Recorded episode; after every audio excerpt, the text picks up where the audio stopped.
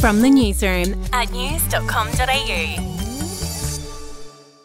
Hi there, I'm Andrew Bucklow, and this is the latest from the newsroom. It's Friday, the 18th of August. Well, some sad news to begin with. Legendary broadcaster Sir Michael Parkinson has died aged 88. His family said he passed away at home after a brief illness. Parky, as he was known, interviewed many of the world's most famous people, but said he considered Muhammad Ali to be his most memorable guest.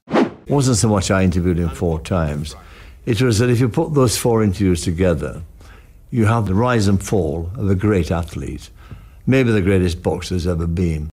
In other news, it's been revealed that China sent more than 300 satellites to spy on military exercises which were held in Australia recently. The exercises involved several other countries, including the US, India, and Japan. Here's James Bennett from EOS Space Systems speaking to the ABC particularly above the operations themselves. They can glean uh, military intelligence on what the capabilities and equipment and as well as processes of uh, ground military activities. So they can use this to derive a fair bit of intelligence on, on military operations in Australia.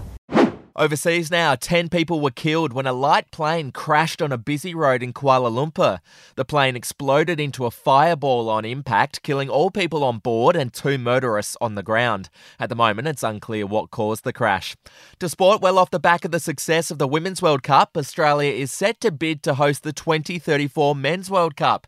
Australia is likely to partner with up to three countries in the Asia Pacific region to try and bring the tournament down under. Bids for the 2034 tournament are expected expected to open in 2026. We'll be back in a moment. Hey, I'm Felicity Harley and I host Healthyish, where we chat to experts, influencers, and people in the know from around the globe to arm you with the knowledge to make healthier decisions for your mind, body, and soul. I think if we're going to be focusing on health, like sleep is probably the biggest component oh, of that. I, I think sleep is the cornerstone. Like choose the harder option because I've never woken up and gone, I regret that run that I went at 4 a.m. I've never done that. Search for Healthyish and Extra Healthyish wherever you get your podcasts. To celebrity news now. Well, Britney Spears' divorce from Sam Asghari looks like it's going to get a little bit messy, with some shocking claims being leaked to the press. Sources have claimed that Britney physically attacked Sam several times throughout their relationship, including earlier this year when he was sleeping. That altercation allegedly left the 29 year old with a black eye and bite marks on his arms, which were captured by photographers a few days later.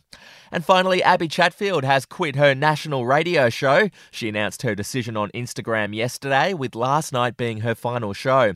Abbie wrote, I simply need to put my energy into projects that bring me joy and that energize me rather than draining me. Good on you, Abbie. That's the latest from the newsroom. We'll be back with another update soon. Get the latest from news.com.au.